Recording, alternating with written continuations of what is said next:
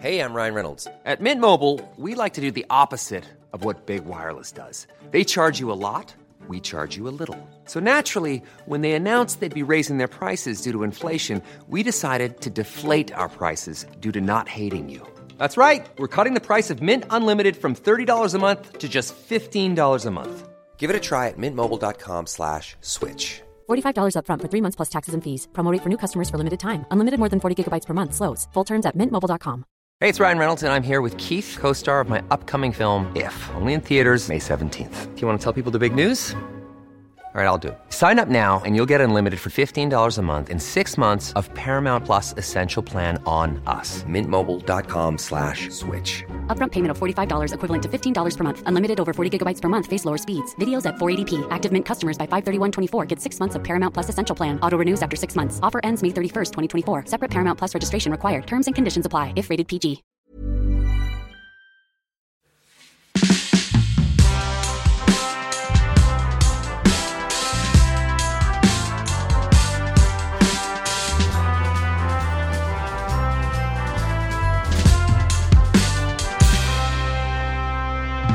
Till vardags känner vi henne som kriminolog, debattör och författare. Hon ligger bakom idén och föreningen Huskurage som arbetar med att få fler att agera vid våld i hemmet.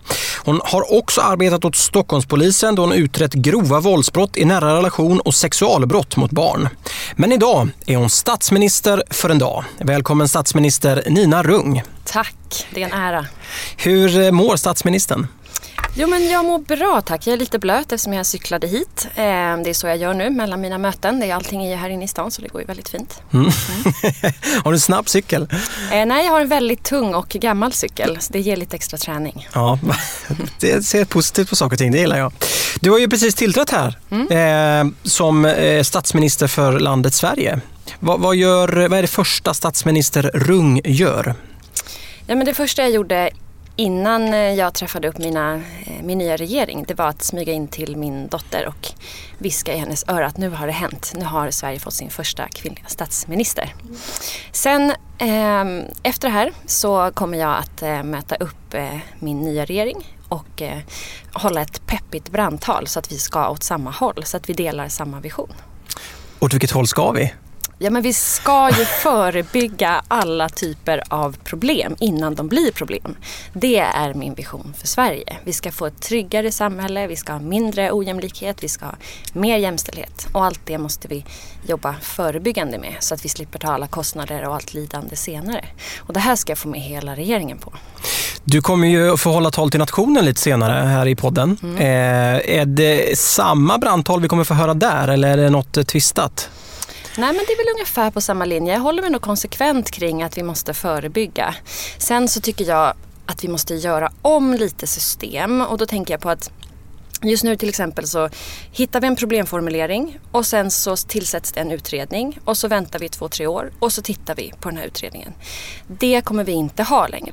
Utan det vi kommer ha det är att eftersom vi vet att alla de här eh, experterna som ändå samlas sen i referensgrupperna och får tycka till om den här utredningen under de här flera årens tid.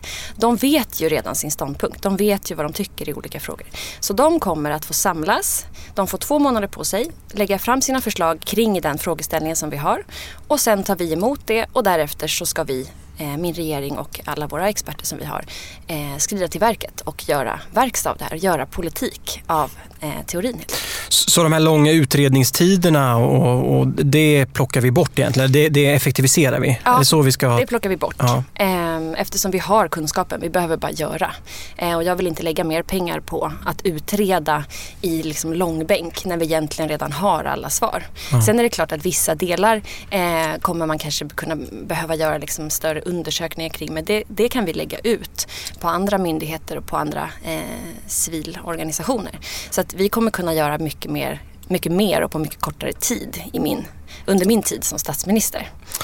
Du är ju, du är ju kriminolog Mm. eh, och genusforskare, stämmer det? Genusvetare. Genusvetare. Ja. Ehm, kom, jag misstänker att det här kommer genomsyra lite grann eh, det förebyggande arbetet. Absolut det gör det. Eh, anledningen till att genus och kriminologi gifter sig så bra tycker jag är att vi kan ju se att det våld som utövas i samhället är könat. Det är män som utövar den allra största delen av våldet både mot andra män, mot kvinnor, mot icke-binära, och mot barn.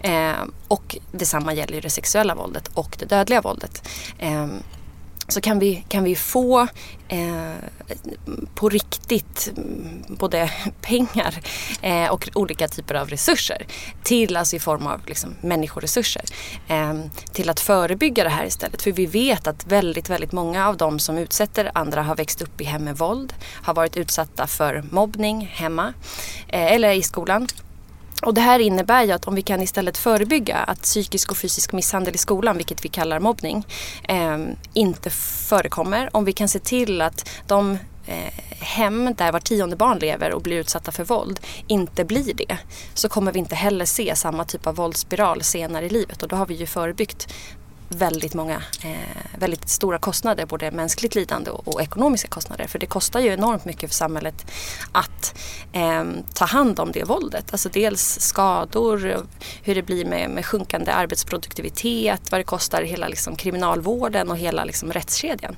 Eh, och där kan vi spara jättemycket så börja tidigt, tidigt i åldrarna? Ja, ja, ja. Mm. Eh, det är därför jag, eh, vi kommer ju prata lite om, om, min regering sen och därför har jag tillsatt lite eh, nya ministrar också som jag inte ser idag men som vi behöver för att kunna få ihop det här. Och sen en annan sak som jag också har stört mig på väldigt länge inom svensk politik det är den här politiska karriärsbanan man kan göra. Den är inte demokratisk så det kommer jag ta bort. Vi kommer mm. inte se att man blir eh, awarded för att man har varit med i ett ungdomsförbund, sen gått vidare och sen till slut så, så är man en eh, vad det kan vara att man, man har fått en, en ministerpost eller en väldigt eh, hög post inom ett parti.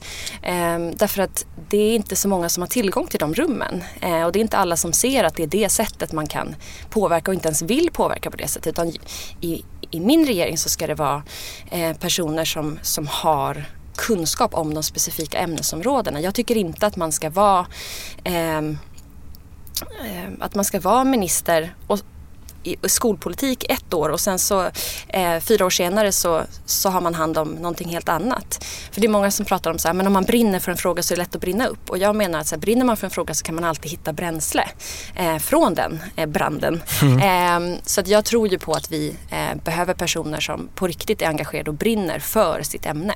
Så därför kommer jag också bara ha experter som eh, ministrar. Just det. Mm. Som vi har sett, jag vet att eh, många tidigare eh, statsministrar här i podden har lyft upp Alice Bah Kuhnke till exempel som ett sånt exempel. Mm. Nu har hon förvisso en politisk bakgrund också, mm.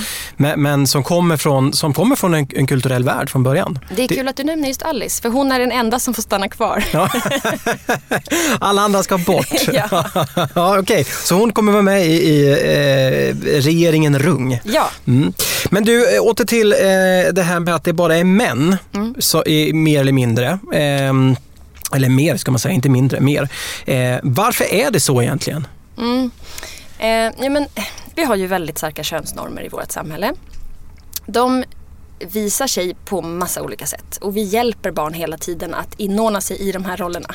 Vi gör det hemma, vi gör det i leksaker de får leka med, vi gör det i kläderna vi sätter på dem vilket gör att de får olika former av eh, bemötande när de sen har på sig de här kläderna. Om det är en klänning eller om det är en Superman-dräkt så får de olika bemötande. Eh, vi, det, forskning visar att eh, vi låter pojkar gå mycket längre, krypa iväg mycket längre. Flickor håller vi mycket närmare oss. Eh, vi gullar och är mycket mjukare mot flickor och vi tuffar till och håller, håller tag ordentligt om, om, eh, om killars kroppar på ett helt annat sätt. Eh, det där får vi med oss genom hela livet. Det har ju visat sig genom eh, också olika typer av ehm, nästan sociala experiment kan man säga när, när Gävle kommun gjorde det för nästan ja, över 20 år sedan när man eh, gjorde ett jämställdhetsprojekt i, i förskolan där och, och, faktiskt satte upp videokameror för att se hur förskolepersonalen eh, anpassade sig eh, beroende på biologiskt kön och det gjorde man ju otroligt starkt. Så att det där får vi med oss hela tiden och vi normaliserar killars våld. Om en tjej börjar använda våld så sätter vi direkt dit liksom, så det här är inte okej, så här kan man inte göra för det ingår inte en feminitetsroll att använda våld. Däremot om en pojke gör det så säger vi ofta så här, men killar är såna, det var inte så farligt. Kärlek börjar alltid med bråk. Exakt, han är säkert bara kär i dig. Ja. Ja. Eh, så vi normaliserar våldet för pojkarna och säger att det här är ett helt okej uttryckssätt att visa att du är kär i någon. Det är helt barockt. Hur kan man någonsin visa kärlek genom våld? Eh, och vi lär också tjejerna att det är okej att de utsätts för våld, att någon kränker deras kroppar. Eh, för att han är ju bara kär i dig. Och vi vet ju också att de som är mest utsatta för våld det är tjejer mellan 16 och 24 år. Det är en väldigt ung målgrupp och killarna är ungefär lika gamla och lite äldre som använder våld mot tjejerna. Och det är ju svårt tänker jag att när man är 16 år eller 18 år och har sin första riktiga relation att då helt plötsligt veta att så här, just det, våld är inte ett okej uttryckssätt. Eh, och som tjej då veta att så här, nej just det, eh, jag ska inte tolerera det här för min kropp är bara min och den ska ingen ha rätt att ta på. Så därför måste vi börja jobba väldigt tidigt i förskolan om de inte får det hemifrån. Att veta vad är min, det här är min kroppsliga integritet, vad är mina privata kroppsdelar, vad gör jag om någon kränker min integritet och så vidare. Och hela tiden lära pojkar. För vi, just nu så sviker vi pojkarna genom att vi inte ger dem verktygen att kommunicera utan visar att det är helt okej att de knuffas, drar i håret, bits, sparkas, vad det nu kan vara. Eh, och vi sviker, det kan vi ju se. Alltså, pojkarna, det också ingår i en maskulinitetsnorm att inte vara en pluggis. Att liksom vara den som så här, skiter lite i skolan och vara lite ball och sitta längst bak i klassen. Eh, så vi sviker ju pojkarna hela vägen när vi sen ser att de de får faktiskt sämre betyg genom hela skolan. Sen är det något mystiskt hopp som gör att de ändå blir professorer och inte kvinnorna. eh, men, men vi har liksom faktiskt gjort det. Vi har svikit dem. De lider av extremt mycket psykisk ohälsa men vågar inte söka hjälp för det ingår inte i maskulinitetsrollen. Utan eh, begår istället övergrepp eller, eller våld. Eh, och det kan vi ju se, de män som begår dödligt våld mot kvinnor till exempel, de har ofta eh, haft en psykiatrisk problematik eh, innan men inte sökt hjälp för den. Eller sökt hjälp men inte fått tillräckligt med hjälp och, och begår istället ett, ett, eh, ja, det allvarligaste brottet man kan göra egentligen. Så att, det ligger i en maskulinitetsroll. Alltså om man tittar på vilka superhjältar som finns. Det är inte så att de liksom lär unga pojkar att visa hänsyn, att kommunicera utan det är liksom pow, wow, wow, tufft. Eh, det är mörkt, det är liksom eh, väldigt mycket våld. Så att den måste vi bryta den mansnormen för att den förstör så otroligt mycket. Det, och den förstör ju för pojkarna och männen också. Om man tittar på män har mycket färre nära relationer. De pratar inte känslor med eh, egentligen någon. Eh, de gråter gråter inte, de får inte visa sig sårbara. Ehm, och det där blir ju till slut någonting som byggs upp i kroppen som, inte, som man inte mår bra av och som också gör att de allra flesta som tar livet av sig i Sverige idag är ju män. 72 procent av alla som gör det är män. Ehm, och det är främst unga pojkar som tar livet av sig för att de, de mår psykiskt dåligt och, och inte kan eh, leva upp till maskulinitetsnormer. Det finns tydliga kopplingar där som MUCF till exempel har tittat på. Vad, vad, kan man göra då? Vi mer, kan vi vara mer konkreta än att säga att vi ska börja i tidig ålder? Ja, ja, ja. Vi kan vara konkreta som helst. eh, och som statsminister nu så har jag ju faktiskt möjlighet att också konkretisera och göra verklighet av det. Eh, men det vi behöver göra det är eh, att jobba i förskolan, från början. Och då som jag sa, vi behöver ha en nolltolerans mot alla former av våldshandlingar. Vilket innebär att alla pedagoger som redan är eh, förskolepedagoger, de behöver få en vidareutbildning i könsnormer, i hur de pratar med barn, i kroppslig integritet, i eh, sexuella övergrepp och våld. Vad är det? Hur ser det ut? Hur kan de hjälpa till att förebygga det här? Hur kan de prata med barnen så att barnen berättar om våld och utsatthet som de blir utsatta för hemma till exempel eftersom småbarn ofta blir utsatta av någon som de Eh, ja, har i sin närhet. Då. Och på samma sätt så måste vi göra det med lärarna så det kommer bli ett enormt förskole och lärarlyft helt enkelt. Eh, där de får mer kunskap om de här frågorna. Och sen fortsätter vi i skolan. Alltså det är inte acceptabelt att var fjärde tjej är utsatt för sexuella ofredanden eller kränkningar i skolan. Vi skulle aldrig acceptera att det såg ut så här på en arbetsplats. Om jag kom till, eh, till min arbetsplats nu som, som statsminister och någon skulle börja skrika din fitta vad gör du här? Alltså det skulle inte, det skulle inte finnas. Eller liksom knuffa in mig i, i mötesbordet när, vi går, när, när någon går förbi mig. Men den typen av kränkningar sker hela tiden i skolan som ju är alla våra barns arbetsliv. Liksom. Eh, så det ska bli nolltolerans. Vi ska in och jobba i varenda klass. Och det måste lärarna och resurspersoner runt omkring ha kunskap kring. Och hur pratar vi med barn om porren till exempel? Vi vet att unga pojkar är 12 år när de aktivt söker upp porr som vi vet är extremt kopplad till eh, våldsamma uttryck mot kvinnorna i pornografin.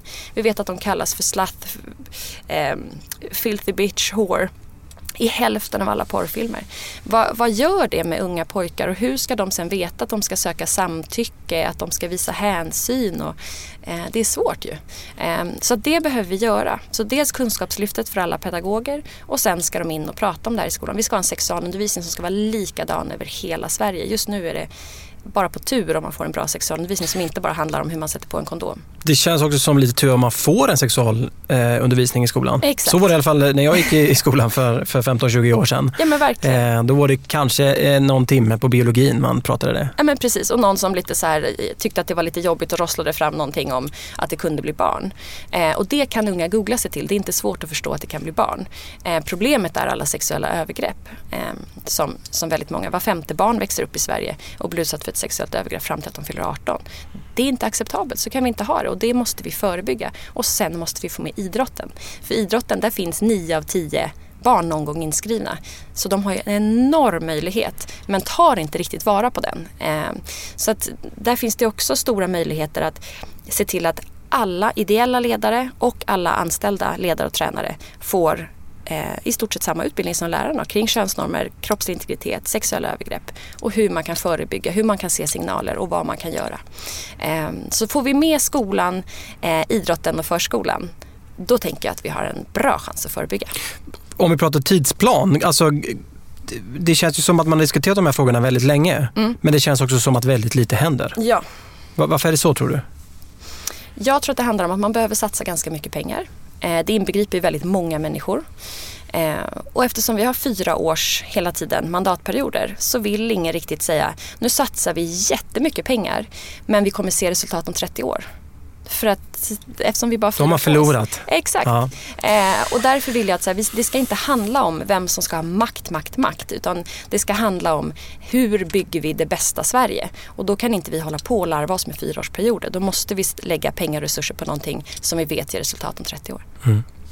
Du, eh, du, du, nämnde din vision där i början för Sverige. Eh, ska vi bara befästa den en gång till? Vad är eh, statsminister Nina Rungs vision? Det är att bli det bästa landet i världen på prevention för ett tryggt Sverige där alla har rätt till sina rättigheter där det är jämlikt och då menar jag dels mellan olika grupper var man bor, olika grupper var man är född, eh, olika grupper kring eh, sitt biologiska kön, sitt kön som man vill vara. Eh, vi har liksom till exempel en ojämlik vård i Sverige där förlossningsvård eller vård som drabbar kvinnor eller som där kvinnor behöver söka vård eh, hela tiden får mindre pengar och mindre resurser till exempel. Det är inte jämlikt. Vi vet att män får bättre mediciner, får snabbare läkarvård och så vidare. Eh, det är en jämlikhetsfråga. Men så att alla eh, ska ha rätt till eh, en jämlik skola till exempel. Det ska inte vara så att bara för att du eh, är född i, eh, ja, var det nu kan vara någonstans, Akalla så ska du få en sämre eh, skola än någon som är född på Djursholm. Det, eh, det är inte hållbart. Eh, och just nu har vi också eh, ett, som ett av de länder i världen faktiskt eh, där klyftorna mellan de rika och de fattiga blir större och större. Eh, och det skapar såklart massor av eh, knas.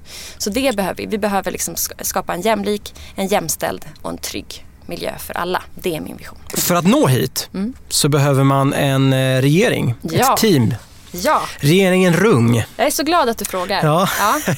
jag vet också att du har suttit uppe hela natten ja, och fyllt visst. på med ministerposter, ringt runt. Och, ja, Nej, men de är förberedda. Så ringer jag imorgon så är de på ja. ställer de upp. Då ska vi se. Jag har ju eh, lite fler eh, kanske än eh, tanken är, men jag kör nu. Kör på. Eh, mm. Då ska vi se. Då har vi ju jämställdhetsminister, det kommer vara en av de viktigaste posterna och det kommer vara en delad post. Så den kommer delas mellan Thomas Wetterberg och Olga Persson. Mm. Olga Persson är generalsekreterare för eh, Unison som eh, är alltså hälften av alla kvinno och tjejjourers förbund i Sverige. Eh, har jobbat i statliga utredningar och på vår första och största kvinnojour under lång tid. Hon har en extremt lång och bra erfarenhet av den här typen av frågor. Thomas Wetterberg eh, ansvar, har ansvar nu för eh, mäns våld mot kvinnor och hedersvåld eh, på Länsstyrelsen Örebro. Har också jobbat tidigare för regeringen och suttit med i flera utredningar. Eh, han är fantastisk och jag tänker att en så viktig post behöver man dels två på och dels så är det så att eh, vissa frågor är det bättre att män fejsar och andra är det bättre att kvinnor gör det. Så därför får de dela på den posten. Sen har vi då jämlikhetsministern. Det är en ny post och den får Alice Bah Kuhnke. Eh, och det handlar ju om att titta på all form av ojämlikhet i Sverige och se till att vi förebygger eh, alla delar vi bara kan. Och eftersom hon har styrt både MUCF och Fairtrade så har hon ju tittat på orättvisor både internationellt kopplat till rättigheter men också i Sverige. Så vi ska både jämställdhetsministrar och en jämlikhetsminister? Yes, för det är ju inte samma sak. Nej, vad är skillnaden? Ja, men jämlikhet handlar ju om alltså att det inte ska finnas den typen av till exempel klassklyftor, eh, klyftor mellan personer som är, som är födda i Sverige med två svenskfödda föräldrar kontra personer som är, är nyanlända eller är födda i Sverige med en två föräldrar som inte är födda i Sverige och så vidare. Det finns ju enorma klyftor där. Ehm, och också just de ekonomiska klyftorna som jag pratade om, att det är inte en jämlik vård. Det, det är mer en rättvisefråga kan man säga. Ehm, Medan jämställdhet handlar ju om ehm, ja, men hur vi liksom ser på egentligen kvinnor och män eh, och att den eh, och icke-binära men att där ska det finnas liksom en, en eh, där handlar det mer om så här, du ska ha, du ska ha lika möjligheter att eh, kunna skapa dig ett bra liv trots att du föds som, som kvinna. Du ska inte bli diskriminerad för att du eventuellt kommer skaffa barn. Du ska ha lika stor möjlighet att bli delägare på juristbyrån som dina manliga kollegor som gick eh, juristlinjen och du fick dessutom bättre betyg som tjej eh, och så vidare. Det är ju liksom mer jämställdhet då. Jag förstår. Jag, jag eh, lite slarvigt har nog bakat ihop det där tror jag, kallat allt för jämställdhet. Ja, men det är lätt mm. att göra det. Men det är två skilda saker eh, och, därför är det, och de är så otroligt viktiga så därför får de, eh, får, blir en jämlikhetsminister helt enkelt. Eh, man kan väl kalla det lite så här rättighetsminister, alltså så att det ska vara lika rättigheter för alla. Då. Sen har vi en skolminister och skolministern kommer att bli extremt viktig eftersom vi ska ha, göra det här extrema lyftet då, kunskapslyftet för alla. Och det är Anja Frey som är nu verksamhetschef på Fryshuset i Stockholm. Eh, hon har ju också inte bara en enorm kunskap och ett sånt peppigt engagemang eh, för unga utan också eh, utanförskapets delar eftersom eh, Fryshuset finns i flera delar i Sverige. Då. Så hon blir min nya skolminister. Jag är väldigt glad för det. Mm. Hur tror du att det kommer prägla skolan att hon, hon eh, blir skolminister? Jag tror att vi kommer se... Eh, Eller utbildningsminister är det kanske? Eller vad säger man? Det är skolminister. Ja, hon, hon heter mm. skolminister. Mm. Mm. Jag tror att vi kommer se en större integrering av andra frågor. Att man förstår att det sociala livet, alltså barnets hemmiljö eller var det bor eller var det kommer ifrån och vilka kompisar det umgås med, att det påverkar skolresultaten och hur man kan prestera i skolan. Så det kommer Anja kunna ta med sig. Mm. Mm. Sen har vi då justitieministern Anna Skarhed, numera JK, eh, de, den skarpaste juristen vi har. Eh, så det kommer bli underbart. Sen kommer vi ha en rättsminister. Vi kommer inte ha en inrikesminister utan en rättsminister och det kommer vara Karin Götblad. Mm, den gamla rikspolischefen. Ja, mm. hon var precis. Hon är ju fantastisk och förstår ju hela kedjan av att växa upp till exempel i hem med våld och sen utöva våld. Hon har också skapat den första och den enda just nu tyvärr eh, fungerande enheten där man jobbar med sexualbrott mot barn online i Uppsala. Eh, eller Region Mitt. Då. Så hon är fantastisk. Så hon blir rättsminister. Och så hoppas jag att det, eh, vi kommer att lösa poliskrisen eh, mycket med hennes hjälp. Och sen har jag också då satt dit en idrottsminister eh, eftersom idrotten måste med i det här förebyggande paketet som jag pratade om. Och det är Daniel Kindberg. Eh, han eh, är nu chef, eller säger man chef? Ja, sportchef kanske det heter, eh, för ÖFK, för Östersunds mm. eh, fotbollsklubb som ju faktiskt tog sig till Premier, eller till eh, Europa, Europa League i år. Ja. Vi pratar alltså om en klubb som för två år sedan var i Allsvenskan. Eh, eller i Superettan, förlåt. Och sen har tagit sig in i Allsvenskan och nu liksom har kvalat in. Det är ju så grymt. Eh, men inte bara för att han liksom har, för att de är ett fantastiskt fotbollslag, utan för det de gör. Eh, och det man har insett där det är att man jobbar jättemycket med normer, med könsnormer till exempel. De här killarna som spelar i fotbollslaget, de får spela teater, de sätter upp eh, musikevenemang eh, där de står och sjunger live för flera hundra personer. Eh, de dansar ballett, de gör skolprojekt där de pratar om vikten av att läsa. De gör det där som egentligen män inte ska göra och det bygger dem starka. Och det tänker jag att vi verkligen behöver få med oss, eh, det tänket in i idrotten. Jag stannar där, mm. för jag tänker att det här är mina viktigaste ministrar eftersom vi ska förebygga till världens tryggaste land. Mm. Mm. Vilket eh, gäng! Ja. Mm. Vad, vad sa de när de fick frågan? Nej, men de blev ju väldigt förvånade och väldigt glada såklart. Eh, och förlåt, jag har glömt min absolut nästan viktigaste minister. Preventionsministern. Mm. Ja, mm. herregud. Det är också en ny vi... ministerpost. Det är en ny mm. ministerpost eh, och det är ju för att vi ska få ihop alla delar med prevention. Så att han eh, kommer att se till att eh, på alla delar. Eh, och tillsammans med de andra ministrarna som jag precis har räknat upp så ska vi se till att vi förebygger på bästa sätt. Och min preventionsminister är Peter Svensson. Peter Svensson. Det är Eh, lite nepotism här, men det är min partner. Eh, han, som var med och grundade Huskurage? Han var med och mm. grundade Huskurage. Han driver nämligen det bästa, skulle jag säga, våldspreventiva eh, arbetet i Södertälje eh, just nu. Och jag tänker att eftersom eh, Södertäljes kommunalråd tidigare har varit till och med i USA och fått berätta om eh, sitt arbete med integration så kan man verkligen se att det man kan göra i en kommun kan man faktiskt applicera på andra kommuner. Och vi är ju eh, en hel, ett helt gäng kommuner i Sverige. Eh, och gör man det som Södertälje just nu håller på med, med maskulinitets... Eh, ja, man, man jobbar med maskulinitetsnormer och machokultur för att förebygga våld framförallt eh, och göra Södertälje till den tryggaste kommunen. Eh, applicerar vi det på alla andra kommuner så kommer vi eh, ha kommit långt. Mm. Så därför blir han min preventionsminister.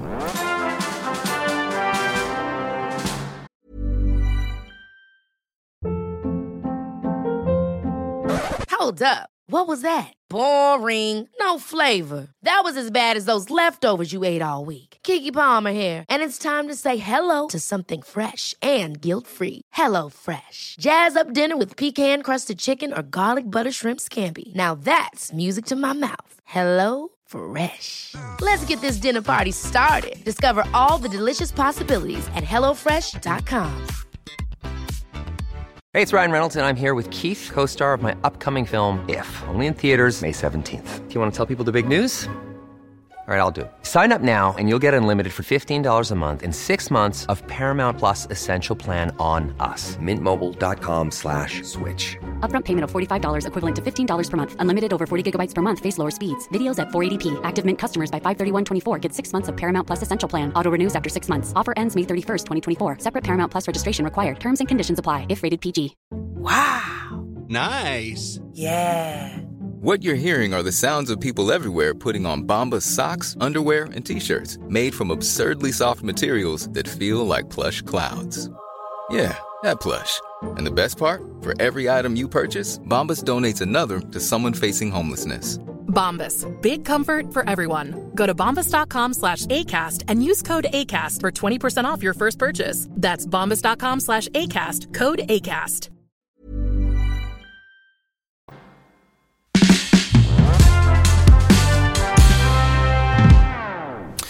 Du, eh, eh, vi hoppar vidare här. Mm. Vi, vi fokuserar på statsminister Nina Rung. Ja.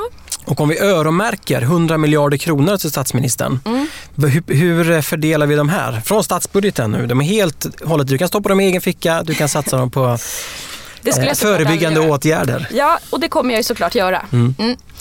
Eh, de här 100 eh, miljarderna, de kommer jag att sätta mig, eh, eller jag kanske inte kommer sätta mig med just 100 miljarder, men jag kommer veta att jag har 100 miljarder. Och så kommer jag sätta mig tillsammans med de här ministrarna som jag precis räknade upp, mina viktigaste ministrar i det förebyggande arbetet. Och sen vill jag att vi tillsammans kommer fram till en lösning där eh, det blir en jämlik vård, där det blir en jämlik skola, där alla får kunskap om det förebyggande arbetet mot våld och sexuellt våld som vi ser alldeles för mycket av i vårt samhälle, där det ska vara tryggt att bo var man än bor.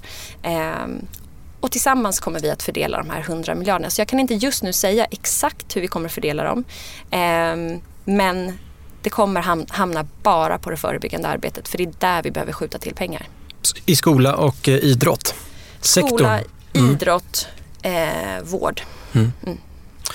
Du, eh, du låter ju eh, politiskt intresserad. Vad är politik för dig? politik för mig är ju egentligen att göra praktik av visioner, av drömmar och mål. Och att vi alla är delaktiga i det. Alltså jag, när man säger så men oh, jag orkar inte med politik eller jag tycker inte politik är peppigt. Då tror jag bara inte riktigt att man har fattat hur peppigt politik är. För det är ju att jag kan cykla på gatorna här har jag ju varit delaktig i genom att jag betalat skatt till exempel. Genom att jag ser till att en viss politik förs så att det finns cykelbanor genom i stort sett hela Stockholm. Det är ju politik.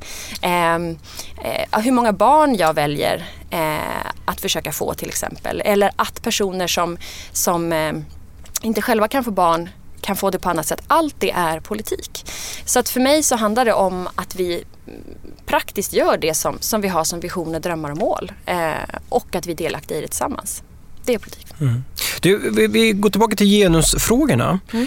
Det känns som att år 2017, eh, vi sitter nu, känns som att genusforskning och genusvetenskap har det oerhört kämpigt. Mm. Varför, varför, varför är det så många som skjuter på genusforskningen? Förstår du min fråga? Ja, alltså jag, så har det ju varit ganska länge. Alltså den har alltid haft en väldigt undanskymd roll. Alltså jag minns att eh, när jag pluggade genusvetenskap, det här var ju precis början 2001 började jag. Då fick vi det rackligaste huset ute på Stockholms universitet. Eh, och sen skulle vi någon gång gå och liksom göra någonting bland ekonomerna som hade liksom datorer och helt så här flashiga hus. Och jag insåg så här, jag har valt fel. eh, men, det var, eh, men det var verkligen så tydligt att så här, här får ni vara. Vi fick inte ens vara på liksom ordentliga universitetsområdet. Eh, men det, var, det var riktigt så här saggigt. Ja, motsägelsefullt ändå när det handlar om genus och eh, det ska vara ja, jämställt. Ja. verkligen. Eh, så tror inte jag riktigt att poletten hade inte riktigt fallit ner hos universitetsledningen. och sen så är det tråkigt för sen så vet jag att man gjorde så, ah, men nu ska genus in i varje ämne. Och det är det man säger med sexualundervisning också. Det ska in i varje ämne vilket gör att det inte blir i något ämne. Därför du till exempel knappt hade någon sexualundervisning. Eh, och det gjorde man med genusvetenskap också. Och då tar man den tristaste eh, teorin som är liksom också rätt svår att förstå och sen så bara, ja ah, det här ska ni läsa lite på alla ämnen. Man integrerar inte överhuvudtaget så ingen kan förstå varför det blir viktigt eller intressant. Alltså att juriststudenterna inte får lära sig om eh, genus och jämställdhet. När de kommer möta så många olika människoöden som är extremt beroende av vilka könsnormer de har växt upp i. Till exempel. Eh, så att eh, jag skulle säga att jag tror att det handlar om det vanliga, eh, vilket är ett väldigt trist svar. Men, och, och det är verkligen ett trist svar för att det handlar om att frågor som rör kvinnor och barn nästan alltid är underprioriterade. Eh, och det handlar ju om att vi bor och lever i en patriarkal samhälle. Liksom. Eh, där den typen av, av, frågor inte värderas särskilt högt. Jag menar det, om man tittar på vilka som, som jobbar med, med våld mot kvinnor eller sexual, sexualiserat våld mot kvinnor och barn inom polisen till exempel. Det finns knappt några män. Eh, för att det är inte lika ansett som eh, det, det, har inte samma status som om du jobbar med narkotikabrott eller eh, grova våldsbrott. Där du liksom kan få eh, ja, men dels högre straff. Liksom. Alltså pratar vi om, liksom, det är fortfarande ett, ett bötesbrott att köpa en sexuell handling av barn. Eh, det kommer vi att ta tag i tillsammans med Anna Skarhed och eh, Karin Jeppblad till exempel. Du, eh, eh, du har ju varit eh, politiskt intresserad, eller du är politiskt intresserad och har varit politiskt engagerad också. Eh, varför tycker du man ska rösta? Åh, jag älskar att rösta. Jag är så glad eh, på valdagen. Eh, för att jag känner att det finns en möjlighet för mig att förändra. Varenda röst räknas, så är det ju verkligen. Eh, och vi kan ju se hur det går också. Alltså, så här, vi har Trump, vi har liksom, det händer saker runt om i världen. Eh, där man också kan se att liksom, ja, men Brexit, eh, där människor kanske inte riktigt förstår dels här, hur viktigt det är att just deras röst hörs eh, och varför de faktiskt ska rösta. Så att min önskan är ju att vi får politik att verka peppigt. Att vi förstår att det är allting. Från lägenheten du bor i till, till gatan du går på, till vården du får när du liksom har gjort illa dig, till skolan du går till där du ska lära dig engelska. Allt det är politik. Ehm, och kan vi få fler att förstå det och möjligheterna det skapar. Men jag tror också att vi, det är svårt att bli pepp på att rösta när vi har den typen av partipolitik som vi har just nu. Alltså jag är, jag är trött på det här eh, ja men dels är lite visionslösa då, men också det här duttandet hit och dit. Nej men du tillhör det här partiet så då kan inte du tycka som jag. Och så här, kom igen, vi ska göra Sverige till det bästa land som finns. Då kan vi inte hålla på med liksom fjuttiga partilinjer. Um, så jag tror att vi behöver liksom göra det lite härligare också. Och faktiskt engagera personer som som brinner för sin fråga, för det märker man. Eh, och som också är väldigt bra på att kommunicera det. Tror jag. Då tror jag att vi kan få fler att fatta att det är kul med politik. Hur gör vi det här då? Går det att ändra på? Det känns ju ganska så fastrutat det svenska politiska systemet. Ja men det är klart det går att ändra på. Vi har ju mm. skapat det, då går det att göra om. Eh, alltså jag är ju en, eh, jag tror ju på förändring. Jag tror verkligen att den är möjlig. Eh, och jag tror att det är de små handlingarna som gör skillnad. Det är därför till exempel huskurage är en sån. Eh, att visa en liten handling som kan få en effekt på att människor slipper leva i hem med våld och det handlar bara om att du knackar på dörren och kanske ringer polisen. Det är små handlingar. Ehm, så att det är klart att vi kan förändra det politiska systemet. Till exempel att man inte ska bara, som jag sa tidigare, kunna gå liksom en, få en politisk liksom, proffsposition för att man började som ung. Ehm, eller liksom nämndemannasystemet. Jag, jag har varit nämndeman själv och jag tror liksom inte att att det är särskilt många unga eh, som går med i ett politiskt parti överhuvudtaget. Och hur ska de då ens komma till, och bli nämndeman. Det, det, det, är en, det är ett feltänk och vi behöver göra om och göra rätt. Så det är klart att det går. Bör vi ha val oftare än var fjärde år? Eh, nej men jag tycker väl att det är ganska lagom. Mm. Men vi behöver se över de där fyra åren när vi skapar vår politik. Mm. du, får man fråga vad du röstar på? Eller vad du ska rösta på? Ja, nej men gud, jag vet att jag har aldrig haft det så svårt. För att just för de här partipolitiska linjerna som är så knäppa. Jag ledde ett seminarium i Almedalen med alla politiska partier förutom Sverigedemokraterna. Eh, och alla kunde komma överens om den här viktiga frågan som handlade om våld mot barn och hur vi skulle liksom jobba. Fast de egentligen hade ganska olika utgångspunkter från början och det tänker jag att det är så vi måste jobba. Mm. Du, eh, vem tror du att vi eh, ser som Sveriges nästa statsminister efter valet 2018? Ja, jag tror att vi ser Löfven. Han fortsätter? Jag tror det. Mm. Mm. Med en ny regeringskonstellation eller med samma? Eh, nej, men det kan nog bli andra typer av samarbeten. Jag hoppas på det. Eh, men jag, och jag hoppas att alla partiledare lyssnar på det här nu och eh, faktiskt eh, liksom lägger ner den här idén om att stå och liksom härja mot varandra. Jag tror att de flesta röstare eller personer som, som har rätt att rösta i Sverige är rätt trötta på den typen av, av argumentation. Att istället så här, hur, vad kan vi hitta minsta gemensamma nämnare istället för att liksom, eh, skapa motstånd. Då kan vi komma framåt stå och käbbla. Liksom. Alla vill väl gott. Alla vill väl att vi ska ha en bra vård, en bra skola, ett tryggt samhälle. Mm. Du, eh, om du själv fick frågan då, och bli statsminister någon gång? Ja. Tackar jag direkt? Absolut. I vändande post. ja, ja, ja. Alltså jag hade ringt upp.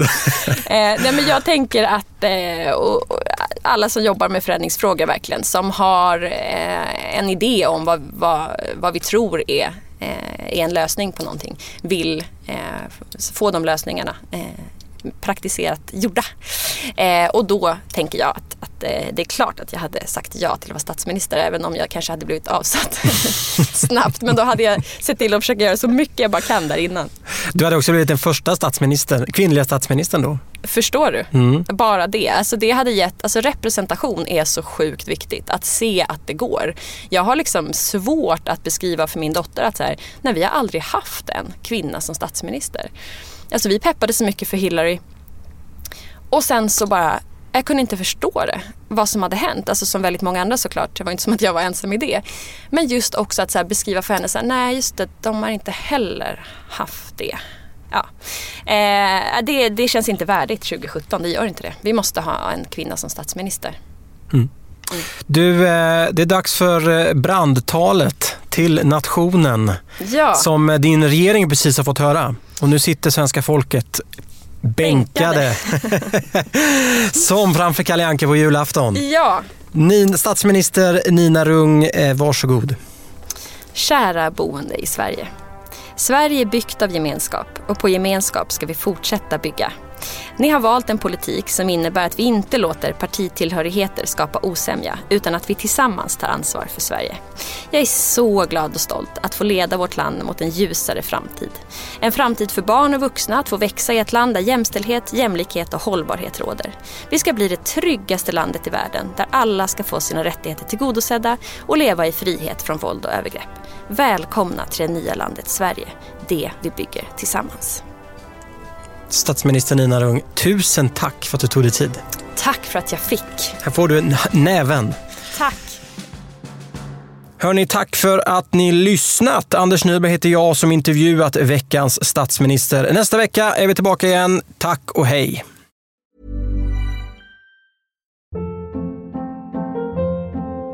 Hold up. What was that? Boring. No flavor. That was as bad as those leftovers you ate all week. Kiki Palmer here, and it's time to say hello to something fresh and guilt-free. Hello Fresh. Jazz up dinner with pecan-crusted chicken or garlic butter shrimp scampi. Now that's music to my mouth. Hello Fresh. Let's get this dinner party started. Discover all the delicious possibilities at hellofresh.com.